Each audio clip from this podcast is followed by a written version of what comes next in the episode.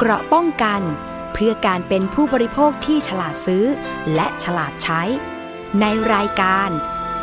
ภูมิคุ้มกัน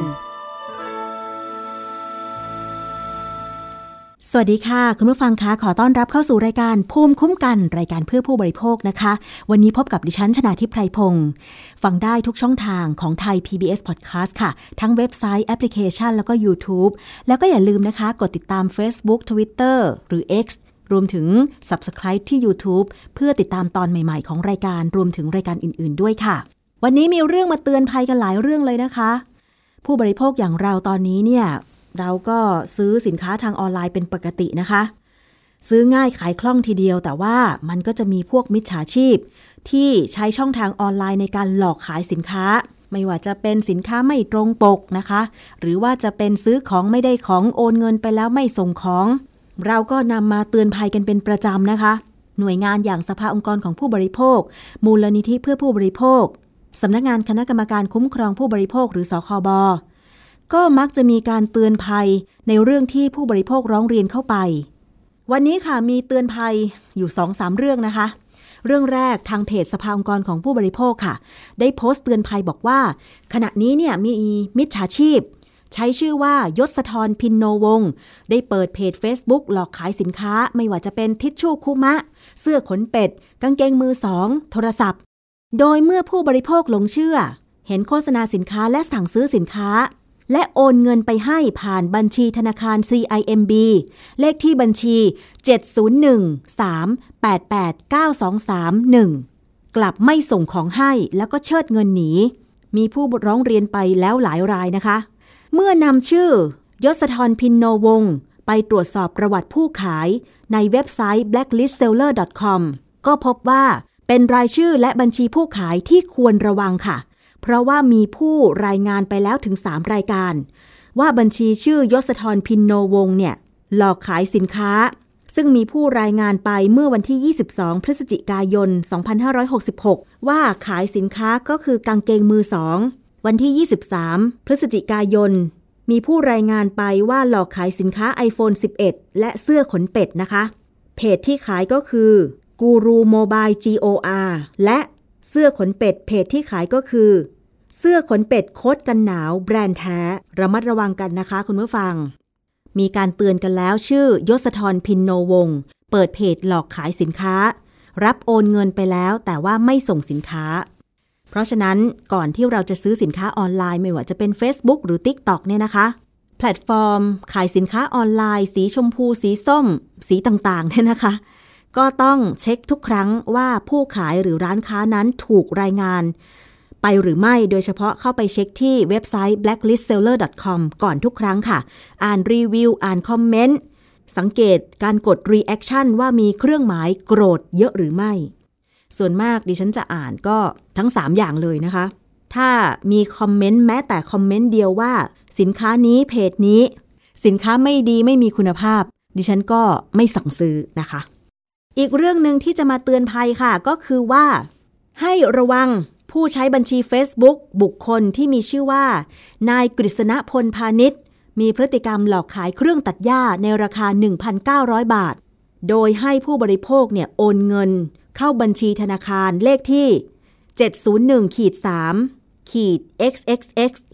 645 ธนาคาร CIMB ไทย ชื่อบัญชีธนาคารวันนิสา ทองดอนคำ หลังจากผู้บริโภคโอนเงินไปแล้ว ก็ไม่สามารถติดต่อกับบุคคลที่ชื่อ นายกฤษณพลพาณิชย์ได้ ดังนั้นนะคะ จึงขอเตือนภัยค่ะว่า อย่าหลงเชื่อซื้อสินค้าจาก Facebook ของนายกฤษณพลพาณิชย์นี่หลอกขายเครื่องตัดหญ้านะคะ ถ้าใครโดนหลอกไปแล้ว หรือว่า เอ๊ะ สงสัยว่าจะโดนหลอกหรือเปล่า ติดต่อผู้ขายไม่ได้เลย ให้รีบโทรไปแจ้งความที่สายด่วน 1441 อันนี้เป็นสายด่วนของตำรวจไซเบอร์นะคะ หลักฐานที่ต้องใช้ในการแจ้งความก็คือ สลิปการโอนเงิน ภาพแชทของการสนทนาข้อความต่างๆ นะคะ เพื่อแจ้งความดำเนินคดีทางเว็บไซต์ www.thaipoliceonline.com หรือว่าถ้าอยู่ใกล้สถานีตำรวจในพื้นที่ ก็เดินทางไปแจ้งความที่สถานีตำรวจได้เลย จะติดต่อร้องเรียนไปที่สภาองค์กรของผู้บริโภคก็ได้นะคะ Line Official ก็คือ @tcc thailand ส่งข้อความไปที่ Facebook สภาองค์กรของผู้บริโภคก็ได้ค่ะ นี่มาเตือนกัน 2 เพจแล้วนะคะ เพจแรกเตือนว่า อย่าหลงเชื่อซื้อสินค้า ชื่อยศธรพินโนวง อีกเพจหนึ่งอย่าหลงเชื่อซื้อเครื่องตัดหญ้า นายกฤษณพลพาณิชย์นะคะ แล้วก็อย่าลืมไปเช็คด้วย อย่าลืมไปรีวิวหรือรายงานที่เว็บไซต์ blacklistseller.com เพื่อเตือนภัยผู้บริโภคคนอื่นด้วยนะคะ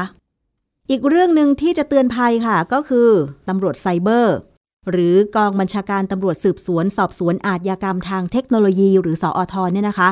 มีการเตือนภัยค่ะว่า วันลอยกระทง หลายคนเลือกใช้วิธี ลอยกระทงออนไลน์ ตามเว็บไซต์ ตามสื่อออนไลน์ต่างๆ ตอนนี้ก็ต้องใช้ความระมัดระวังแล้วนะคะ เพราะว่าอาจจะเป็นพวกมิจฉาชีพที่ทำเว็บไซต์ปลอม หรือว่าทำลิงก์ปลอม ส่งเข้ามายังเครื่องโทรศัพท์มือถือ แล้วก็หลอกว่า สามารถกดเข้าไปลอยกระทงออนไลน์ได้ แต่พวกนี้มันจะดูดข้อมูล ของเจ้าของโทรศัพท์ แล้วก็ถ้าเกิดมีข้อมูลทางการเงิน มันก็จะแฮ็กอาจจะดูดเงินในบัญชีธนาคารออนไลน์ของเราไปได้หมดเลยนะคะตำรวจไซเบอร์เตือนภัยลอยกระทงออนไลน์จะต้องใช้ความระมัดระวังค่ะ หลีกเลี่ยงการกดลิงก์ให้ลอยกระทงออนไลน์จากการส่ง ทางข้อความหรือ SMS หรือว่าอีเมล โดยไม่รู้แหล่งที่มาที่ไปนะคะ เนื่องจากอาจจะเป็นคนร้าย หลอกฟิชชิงข้อมูลในอุปกรณ์มือถือของเราค่ะ พวกฟิชชิงอะไรต่างๆเนี่ยมันก็คือสแปมหรือว่าแบบพวกหลอกลวงทางโลกไซเบอร์แหละค่ะ มันจะติดตั้งพวกแบบส่องดูเครื่องมือมือถืออะไรของเราเนี่ยแหละ พอมันส่องดูในระบบมือถือของเรา เวลาเราทำรายการโอนเงิน ซื้อของเนี่ยนะคะ มันก็จะเห็นว่าเรากดรหัสผ่าน บัญชีธนาคารอย่างไร มันก็จะจำไว้แล้วมันก็จะเข้าไปทำรายการในบัญชีธนาคารของเราได้นะคะ และก็หลีกเลี่ยงเว็บไซต์ลอยกระทงออนไลน์ ที่จะต้องให้เรากรอกข้อมูลส่วนบุคคล รหัส OTP หรือสแกนใบหน้า แค่ไปลอยกระทงออนไลน์ ไม่ต้องกรอกข้อมูลส่วนตัว ไม่ต้องสแกนใบหน้า เพราะการสแกนใบหน้าใช้กับการเข้าไปทำธุรกรรม หรือว่าโอนเงินทางออนไลน์เท่านั้น เลือกลอยกระทงออนไลน์กับเว็บไซต์ที่น่าเชื่อถือเท่านั้น คือหลายคนก็บอกว่า การลอยกระทงออนไลน์เนี่ย ยังเป็นการสืบสารประเพณีไทย แต่ว่าก็รักษาสิ่งแวดล้อมก็คือ ไม่สร้างขยะเพิ่มลงในลำคลองแม่น้ำต่างๆ ไม่ทำลายสิ่งแวดล้อม แต่ก็ต้องระวังการลอยกระทงออนไลน์นะคะว่าอาจจะถูกมิจฉาชีพ แฝงตัวมา ส่งลิงก์ให้เรากดเข้าไปลอยกระทงออนไลน์สุดท้ายก็คือ มันได้รหัสอะไรของเราไปหมดเลย ก็ถ้าไม่มั่นใจ สามารถโทรไปปรึกษาที่สายด่วนของตำรวจไซเบอร์ค่ะ โทร 1441 ได้ตลอด 24 ชั่วโมงนะคะ ภัยออนไลน์มันเยอะมากเลย เราก็ต้องระมัดระวัง แต่สำหรับท่านที่อาจจะกลัวทั้งไม่อยากไปลอยกระทง ตามสถานที่ต่างๆ เพราะว่ารถราก็เยอะ คนก็เยอะ และไม่อยากสร้างขยะทำลายสิ่งแวดล้อม เพราะไม่ว่าจะเป็นกระทงธรรมชาติ กระทงใบตองกับกล้วยก้านกล้วย กระทงอาหารปลา กระทงขนมปัง ถ้ามีการนำสิ่งเหล่านี้ ลอยลงไปในแม่น้ำห้วยหนองคลองบึง สถานที่จัดงานต่างๆ ในปริมาณมากๆ เป็นแสนเป็นล้านชิ้นเนี่ยมันไม่มีทางหรอกค่ะที่แม่น้ำจะใสสะอาดได้ น้ำเน่าทั้งนั้นคุณผู้ฟัง ยังไงก็เน่า ยังเป็นการเพิ่มภาระให้พนักงานเก็บขยะทำงานหนักหลังเทศกาลลอยกระทงอีกด้วย โดยส่วนตัวแล้วดิฉันไม่ได้ลอยกระทงมาหลายปีแล้วนะคะ ถ้าจะให้ไปทำกิจกรรมวันลอยกระทงก็คือ ไปวัด เพราะว่าวันลอยกระทงก็คือวันเพ็ญขึ้น 15ค่ำเดือน 12 ก็คือวันพระใหญ่ หลายคนก็ใช้วิธีการทำบุญที่วัด การไปถือศีลงดอบายมุกต่างๆ อันนี้ก็ถือว่า เป็นการทำบุญ เป็นการบูชาพระแม่คงคาแล้วเนาะถ้าเราจะบูชาพระแม่คงคาที่ปกปักรักษาแม่น้ำลำคลองแล้วล่ะก็ เราก็ต้อง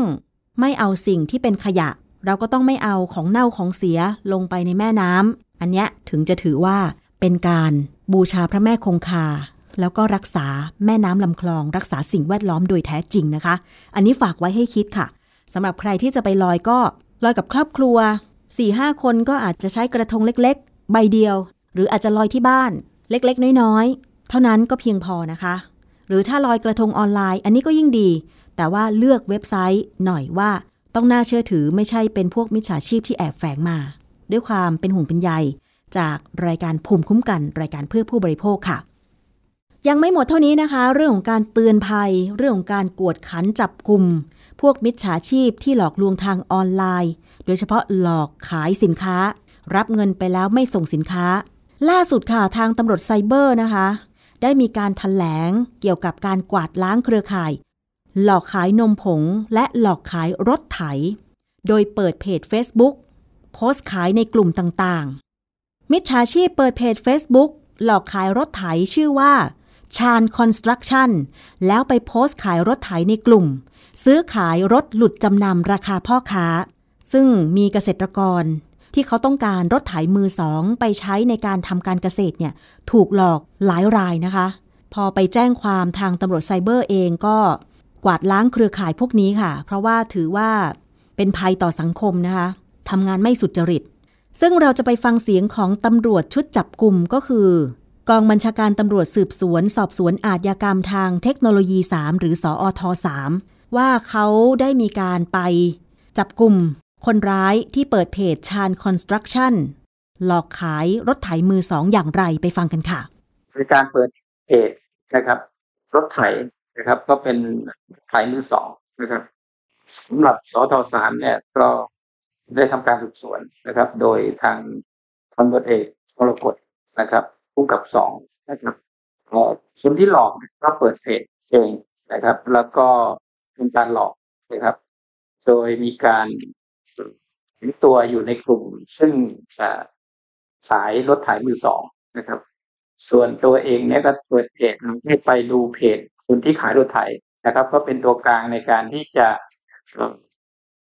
เอารถที่ขายมือสองเนี่ยมาขายให้กับคนที่ต้องการซื้อนะครับ ซึ่งท่านรองผู้จัดการก็บอกนะครับ ราคามันจะต่ำกว่ากว่าราคาปกติอยู่ประมาณห้าสิบเปอร์เซ็นตนะครับปกติรถไถ มือสองเนี่ยขายอยู่ประมาณสี่แสนห้าแสนก็ขายอยู่โพสขายอยู่ที่ประมาณสองแสนห้าครับตัวผู้หารายนี้นะครับก็ก่อเหตุมาค่อนข้างหนักนะครับ แล้วก็พอถูกผู้เสียหายแจ้งความแล้วก็นะครับ ก็ในพื้นที่ของโรงพักเนี่ยก็ทำมองมองในภาพของคดีเดียวนะครับ ก็หลอกในลักษณะช่อโกงไม่ได้เป็นช่อโกงประชาชนนะครับ ก็ มีการเชียร์ผู้เสียหาย แล้วก็ตัวเองก็ไม่ได้ถูกจับกลุ่มดำเนินคดีนะครับ ก็จะก่อเหตุลักษณะแบบนี้มาเรื่อยๆนะครับทางผู้กับสองนะครับผู้กับโจ้ก็เอาคดีนี้มาทำนะครับ เป็นเรื่องความเดือดร้อนของเกษตรกรชาวไร่ชาวนานะครับ คือในเขตใจบุกเนี่ยเราจะเห็นว่ามีการประทับขายรถอยู่ในนามมือสองหรือว่ารถคนร้ายเนี่ยเดินประวัติโลกไปก็คือเขาเนี่ย เคยใช้ผูกกระบวนการรถจำนำส่งประเทศเพื่อนบ้านทางรอนยาวครับ แล้วพอฝูงเนี้ยโดนจับเขาก็เลย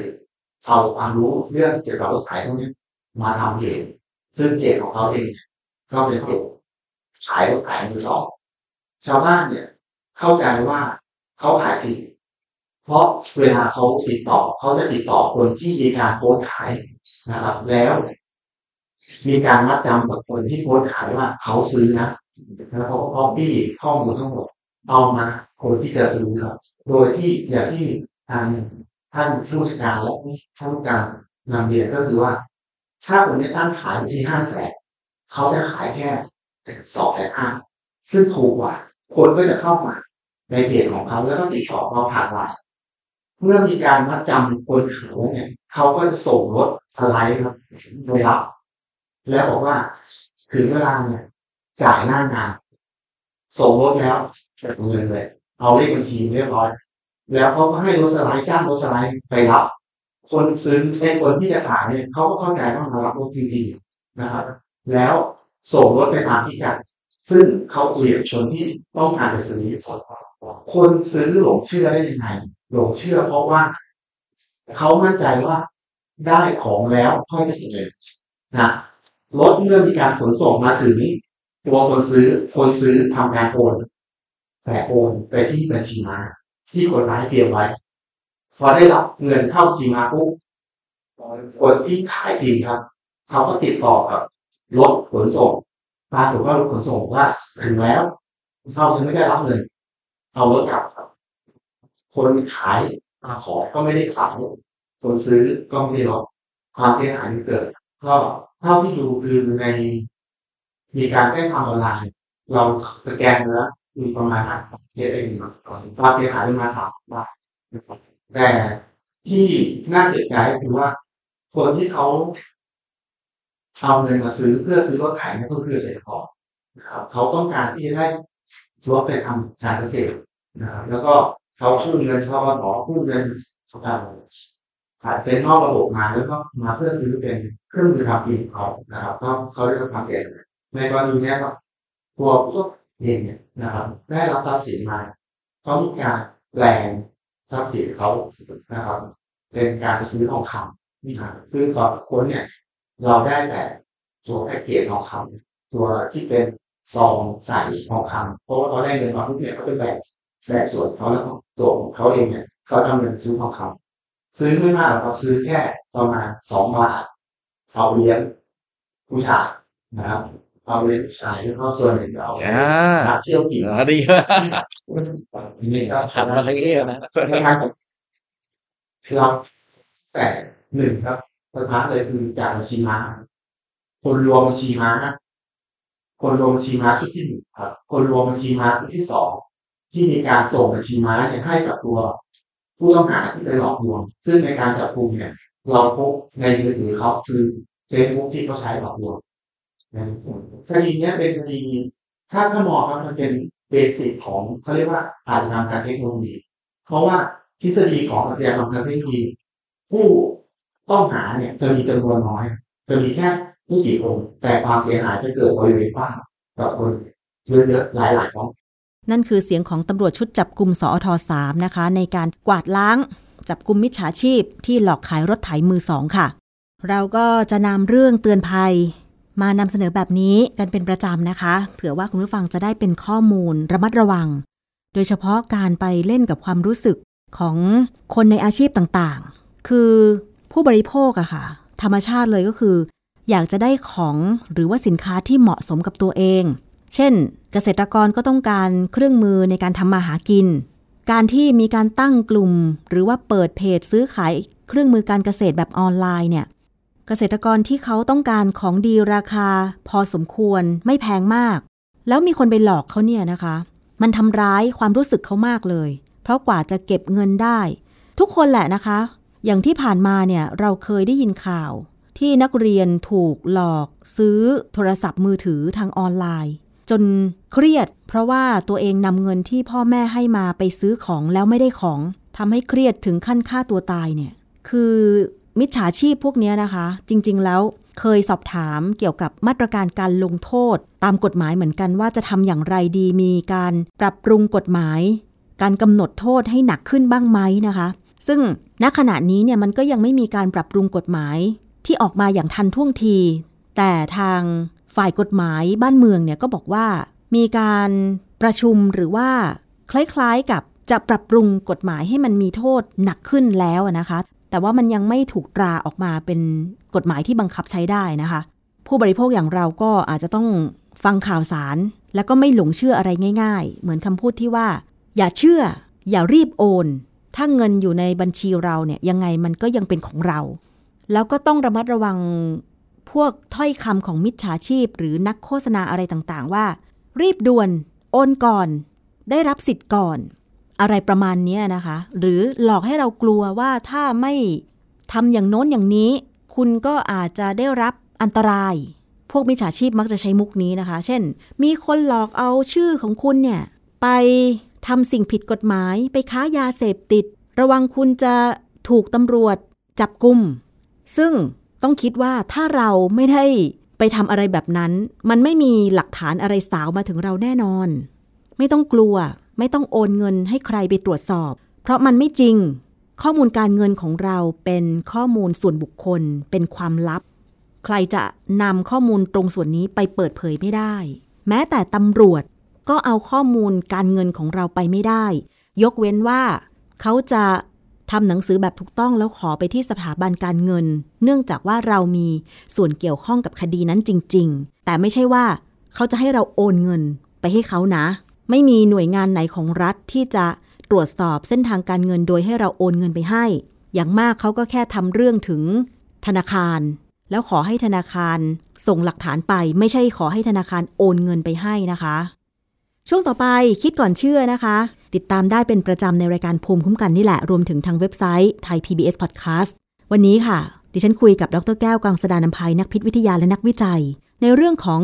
ไขมันทรานส์ทำให้ไขมันและคอเลสเตอรอลในเลือดสูงขึ้นอย่างไร ไปติดตามรับฟังค่ะ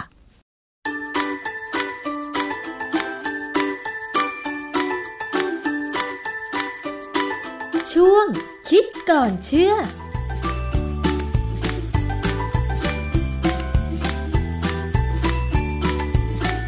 พบกันในช่วงคิดก่อนเชื่อกับดรแก้วกังสดานนภัยนักพิษวิทยากับดิฉันชนาทิพไพรพงศ์ค่ะ เราจะนำเรื่องของงานวิจัย วิทยาศาสตร์ อาหารหรือผลิตภัณฑ์ต่างๆ มาคุยกันในรายการนี้นะคะ วันนี้เราจะพูดถึงเรื่องของไขมันในเลือด ไขมันตัวดี ไขมันตัวร้ายไตรกลีเซอไรด์และเรื่องของไขมันทรานส์ทำให้ไขมันและคอเลสเตอรอลในเลือดสูงอย่างไร กับอาจารย์แก้ว ซึ่งจะอธิบายด้วยภาษาที่เข้าใจง่าย ๆ เพื่อให้คุณผู้ฟังได้เข้าใจและก็เรียนรู้ไปพร้อม ๆ กันนะคะ อาจารย์แก้วคะเราได้รับคำแนะนำในการรักษาสุขภาพ โดยเฉพาะเรื่องของให้กินอาหารดีมีประโยชน์ออกกำลังกาย เพื่อป้องกันไม่ให้ตัวเอง เจ็บป่วยด้วยโรคเรื้อรัง เช่น โรคความดันโลหิตสูง ไขมันในเลือดสูง แต่เมื่อเราเห็นผลการตรวจสุขภาพ เรื่องของระดับไขมันในเลือดสูง แล้วหมอบอกว่ามันจะมีผลทำให้เราเจ็บป่วยด้วยโรคเรื้อรังต่างๆ เราต้องมาทำความเข้าใจว่า ความสำคัญมันคืออย่างไร ถ้าเกิดว่าเรากินไขมันอย่างเช่นไขมันทรานส์มันทำให้ระดับไขมันคอเลสเตอรอลในเลือดของเราสูงขึ้นได้อย่างไรคะอาจารย์ เริ่มต้น ด้วยชนิดของไขมันต่างๆ ในเลือดค่ะอาจารย์ ในทางวิทยาศาสตร์ พิษวิทยานี่มันอธิบายด้วยยังไงบ้าง เพราะว่าอย่างดิฉันตรวจร่างกายประจำปีเนี่ยมันก็จะมีผลของคอเลสเตอรอลไขมันไม่ดี LDL ไขมันดี HDL และไตรกลีเซอไรด์ชื่อต่างๆ เหล่านี้มันคืออะไรคะอาจารย์ เอาไตรกลีเซอไรด์ก่อนดีกว่านะฮะ ไตรกลีเซอไรด์เนี่ยคำว่าไตรแปลว่าสามกลีเซอไรด์เนี่ยเป็นความหมายของว่าสารชื่อกลีเซอรอลและกลีเซอรอลเนี่ย ทางชีวเคมีเนี่ยมันจะมีสามแขน แต่ละแขนเนี่ยจะเกาะติดกับกรดไขมันได้สักแต่ละตัว เพราะฉะนั้นคำว่าไตรกลีเซอไรด์เนี่ยจะมีไขมันอยู่สามเส้นที่รวมกันเป็นหนึ่งโมเลกุล ไขมันที่มาจากไตรกลีเซอไรด์เนี่ยพอร่างกายเราย่อยออกมาแล้วเนี่ยไขมันตัวนี้จะเอาไปใช้ทำเป็นพลังงาน ประเด็นที่สำคัญคือ ไขมันตัวที่ย่อยออกมาเนี่ยมันเป็นไขมันที่อิ่มตัว หรือไม่อิ่มตัว อันนี้เป็นเรื่องสำคัญนะฮะเพราะว่ามันจะมีผลต่อการใช้หรือการสร้างสารชีวเคมีในร่างกายไตรกลีเซอไรด์จะต้องไม่ควรเกิน 150 มิลลิกรัมต่อเดซิลิตร ตัวเลขพวกนี้เนี่ยเป็นตัวเลขที่ต้องประกอบกับค่าของคอเลสเตอรอลที่มีอยู่ในเลือดด้วย ถึงจะอธิบายได้ว่าสุขภาพดีหรือไม่ดีอย่างไรค่ะบางครั้งเนี่ยไตรกลีเซอไรด์มันสูงเอะเป็นสูงขึ้นมาเป็นระดับปกติก็ได้บางคนเขาปกติต้องเป็นอย่างนั้นก็เป็นเป็นอย่างนั้น แต่ว่าถ้า ไตรกลีเซอไรด์สูงคอเลสเตอรอลสูง ก็ต้องไปดู LDL ค่ะ LDL เนี่ยมันคำว่า low density lipoprotein low density ความหมายก็คือว่ามีค่าความหนาแน่นต่ำ lipoprotein ก็คือเป็นสารชีวเคมีที่ประกอบด้วย lipo คือไขมัน โปรตีนก็คือโปรตีน การที่สารตัวเนี้ยมีค่าความหนาแน่นต่ำเนี่ยเป็นเพราะว่าเขามีไขมันอยู่ในองค์ ประกอบที่สูง ไขมันนี้รวมถึงคอเลสเตอรอลด้วยค่ะดังนั้นตัว LDL เนี่ยจะเป็นตัวที่มีปัญหาว่าคอเลสเตอรอลมันอยู่ในนั้นสูงอืมถ้าเป็น HDL HDL คือ High Density Lipoprotein High Density มีความหนาแน่นเยอะ มันหนาแน่นเยอะเพราะอะไร เพราะมันมีโปรตีนสูง ความหมายก็คือว่าเป็นคอเลสเตอรอลตัวดี ซึ่งความจริงแล้วมันมันก็ใช่แหละ เพราะว่าทั้ง LDL กับ HDL เนี่ย มันเป็นองค์ประกอบที่ใช้พาคอเลสเตอรอลไปยังส่วนต่างๆของร่างกายอืมนะค่า HDL ที่ดีไม่ควรเกิน 60 ค่า LDL ที่ใช้ได้ก็ไม่ควรจะประมาณ 100ถึง130 ส่วนถ้าเกิน 130 ขึ้นขึ้นไปเนี่ยถึง 160 เนี่ยก้ำกึ่ง ถ้าร้อยหกสิบขึ้นไปเนี่ยถือว่าสูงค่ะเพราะฉะนั้นเวลาหมอเขาให้ดูผลเนี่ยนะฮะคอเลสเตอรอลไม่ควรเกิน 200 LDL ไม่ควรจะเกิน130แต่ถ้า130ก็ยังพอพอไหวนะแต่ถ้าเกิน160ยังงี้ไม่ไหวแล้ว ต้องกินยาหรือว่าหาวิธีการลดมัน ถ้า HDL อย่าให้ต่ำกว่า 60 ให้อยู่ประมาณ 60 ขึ้นไปก็ดี ประเด็นหนึ่งที่ผมอยากจะเน้นนะ บางคนเนี่ยคอเลสเตอรอลสูงโดยธรรมชาติคอเลสเตอรอลในเลือดเนี่ยมันเกิดขึ้นได้อย่างไรนอกจากอาหารที่เรากินคะอาจารย์ เออเราสังเคราะห์ขึ้นมานะสังเคราะห์มาจาก สารเคมีที่ได้จากการย่อยกลูโคสหรือได้น้ำตาลเนี่ยไปถึงจุดหนึ่งเนี่ยมันจะมีสารเคมีตัวหนึ่งเราเรียกว่า acetyl CoA ส่วนไขมันก็เหมือนกัน เรากินกรดไขมันเข้าไปเนี่ยย่อยไปถึงจุดหนึ่งมันก็จะได้สาร acetyl CoA เหมือนกันacetyl CoA เนี่ยหรือ acetyl coenzyme A เนี่ยเป็นสารที่เอาไปใช้สร้างสารเคมีในร่างกาย เราได้ได้ตั้งหลายอย่างเยอะมาก โดยเฉพาะสร้างพวกฮอร์โมน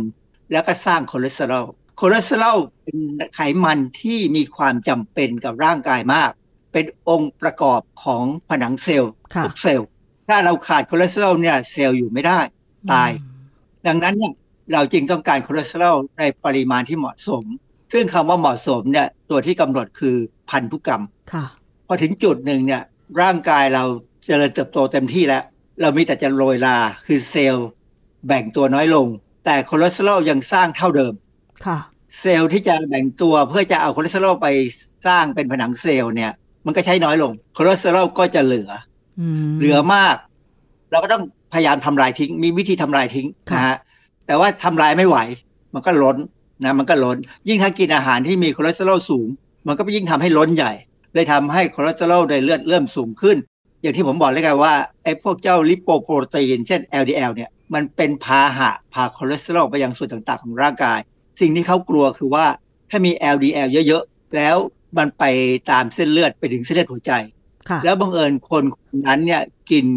สารต้านอนุมูลอิสระไม่มากพอ โอกาสที่จะเกิดการชำรุดของเซลล์ที่เป็นผนังหลอดเลือดเนี่ยจะมี พอชำรุดปั๊บเนี่ยนะมันก็เหมือนกับว่าท่อเนี่ยมีรอยขีดข่วนเป็นรอยแบบสนิมขึ้น อะไรก็ตามที่รอยมาในเลือดเนี่ยก็จะตกตะกอนตรงรอยที่เป็นรอยครุครุขระได้ และถ้ารอยครุขระนี้อยู่ที่ผนังเส้นเลือดเลี้ยงหัวใจเนี่ยก็จะเริ่มมีการสะสม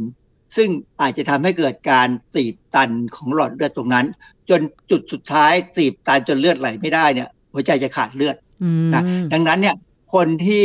มีคอเลสเตอรอลในเลือดสูงโดยธรรมชาติ หรือมี LDL สูงโดยธรรมชาติเนี่ยนะจะต้องกินสารอาหารที่มีสารต้านอนุมูลอิสระให้เยอะๆ แล้วก็ออกกำลังกายให้เยอะๆ มันมีเรื่องหนึ่งที่คนค่อนข้างจะเชื่อนะว่า ถ้าเลือดนี่มันไหลเร็วๆไหลได้ตลอดเวลานะอาจจะช้าบ้างเร็วบ้างแต่ไหลตลอดเวลามากๆเนี่ยนะโอกาสตกตะกอนจะต่ำลงค่ะ การที่จะทำให้เลือดไหลเร็วมีวิธีการยังไงคะอาจารย์ ออกกำลังกาย การออกกำลังกายเนี่ยส่วนหนึ่งที่จะได้ก็คือ มันก็เหมือนกับการล้างท่ออะล้างท่อเลือดล้างท่อไม่ให้ไขมันมันตกมากนักก็จะตกอยู่ก็ล้างให้มันไหลให้มันไหลออกไป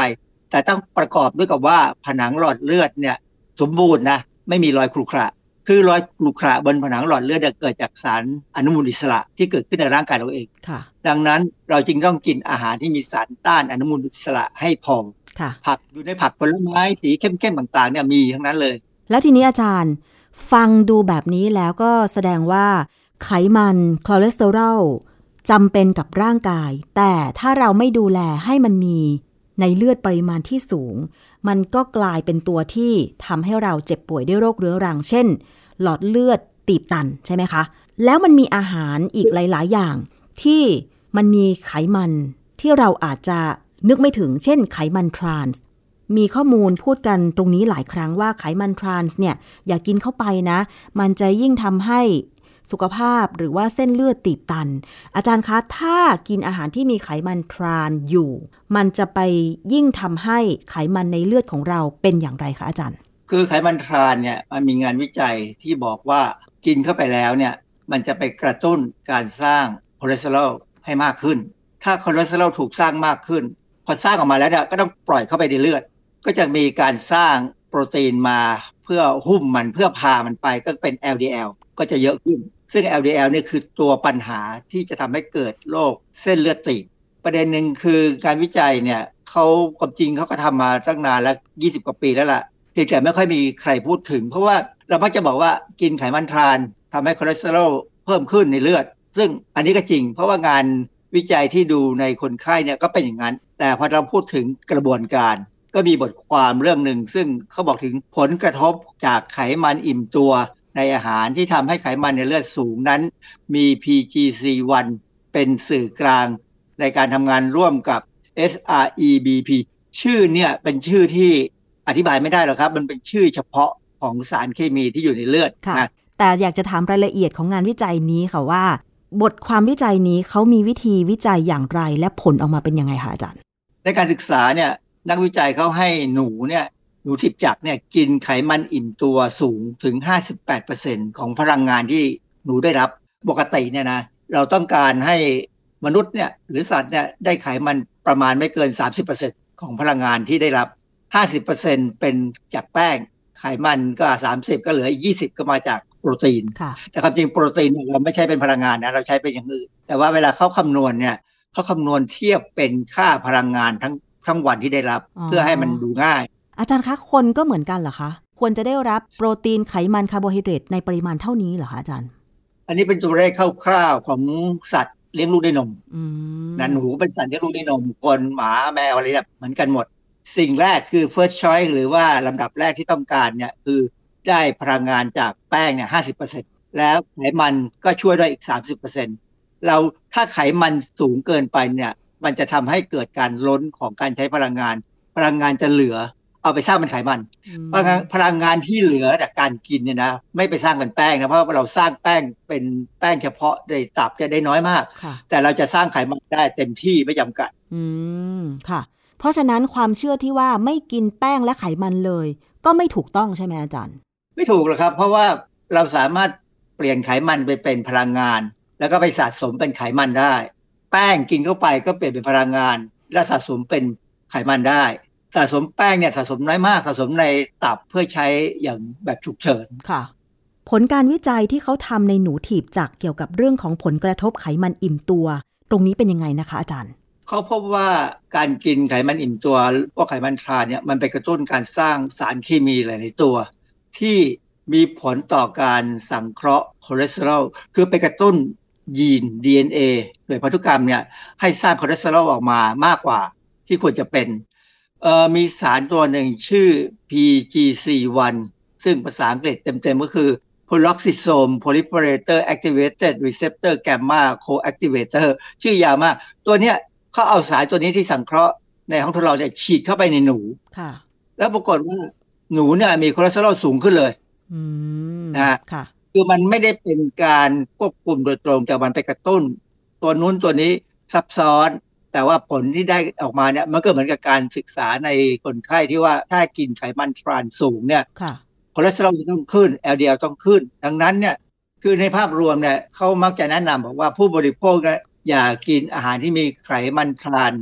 คือความจริงเนี่ยเรากินอยู่ ไขมันทรานมีในอาหารประเภทไหนบ้างที่เราหลีกเลี่ยงไม่ค่อยได้ค่ะอาจารย์ มันมาจากธรรมชาตินะฮะมันมาจากธรรมชาติมาจากนม ในนมเนี่ยพอมีบ้างนะฮะเพราะว่า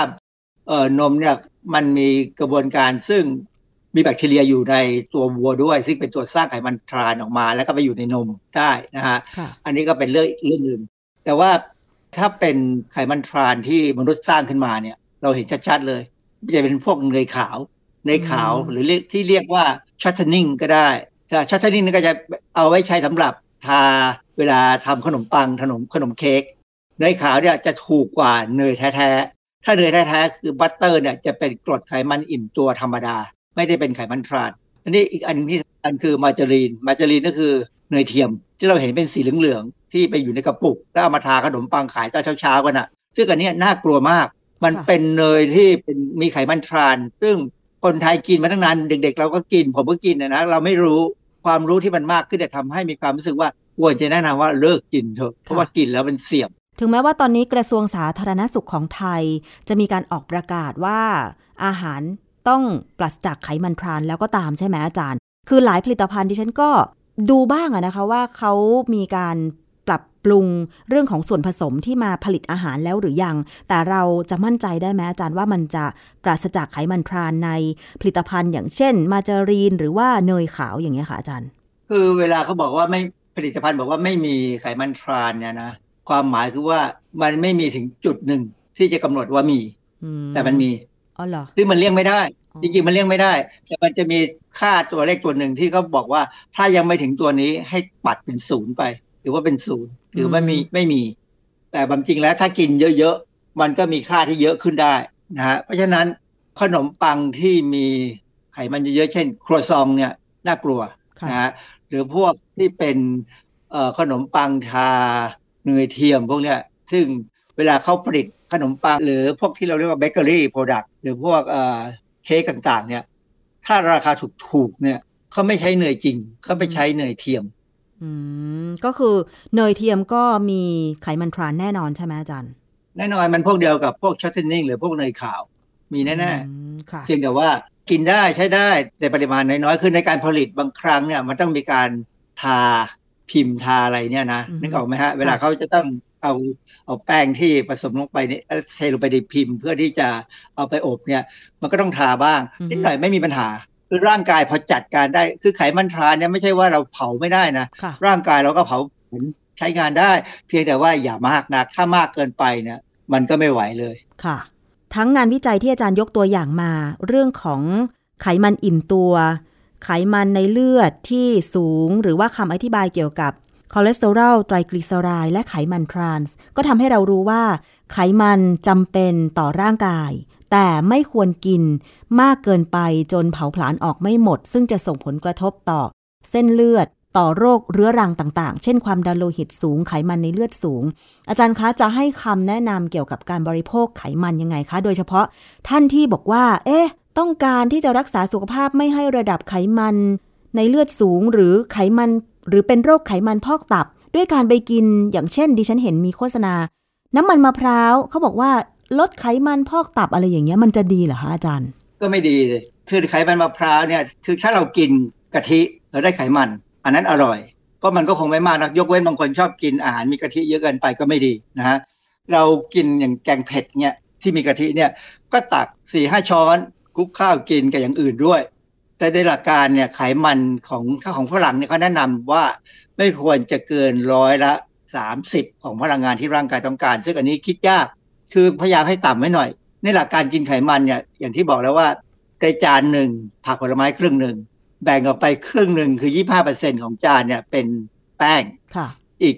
25%เป็นโปรตีน ส่วนไขมันเนี่ยให้มันแทรกอยู่ในโปรตีน ถ้าเรากินเนื้อสัตว์เนี่ยมันต้องมีไขมันอือฮึการทอดแล้วตัวเนื้อสัตว์เองก็มีไขมัน เพราะฉะนั้นให้ให้เราได้ไขมันจากตรงนั้นค่ะแล้วเวลาทอดเนี่ยที่เราจะใช้น้ำมันอิ่มตัวแล้วก็ใช้ไขมันไม่อิ่มตัว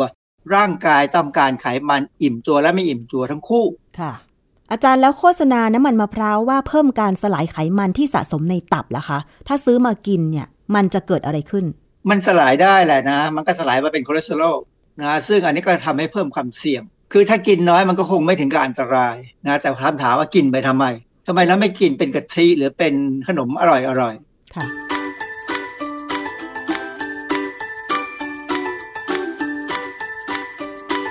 ช่วง คิดก่อนเชื่อ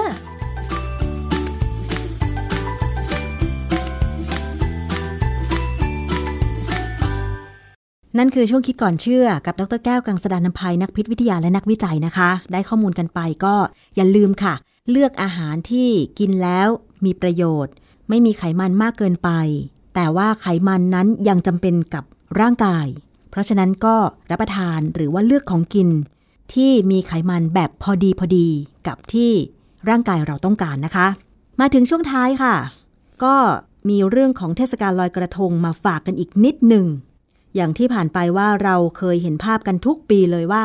หลังคืนลอยกระทงผ่านไปเนี่ย แหล่งน้ำแม่น้ำหลายแห่งที่จัดงานลอยกระทงมีขยะจากกระทงเต็มเลย แล้วก็มีภาพของพนักงานเก็บขยะ ไม่ว่าจะเป็นกรุงเทพมหานคร หรือเทศบาลเมืองต่างๆ ก็ต้องทำงานอย่างหนักในการที่จะเอาเครื่องมือไปตักกระทงเหล่านั้นขึ้นมาจากแม่น้ำจากบึง จากหนองต่างๆนะคะ แน่นอนแหละว่ามันก็อาจจะมีกระทงที่หลงเหลือ เก็บไม่หมด พอมันลอยอยู่ในน้ำนานๆ มันก็มักจะเน่าทำให้น้ำเสียน้ำเน่า แล้วถ้าน้ำนั้นมีปลา น้ำเน่าขาดออกซิเจน ปลาก็จะลอยตายเกลื่อนจำนวนมากเลย หรือจะเป็นกระทงแป้งกระทงขนมปัง อย่างที่บอกไปว่ามันมีปริมาณเยอะมหาศาล เพราะว่าคนไปลอยกันเยอะเหลือเกิน ในช่วงเวลาพร้อม ๆ กัน พอพนักงานเก็บออกมาไม่หมด อันนี้เราไม่ได้โทษกันนะ แต่มันต้องมีแน่ กระทงใบตอง กระทงขนมปัง โอ้ย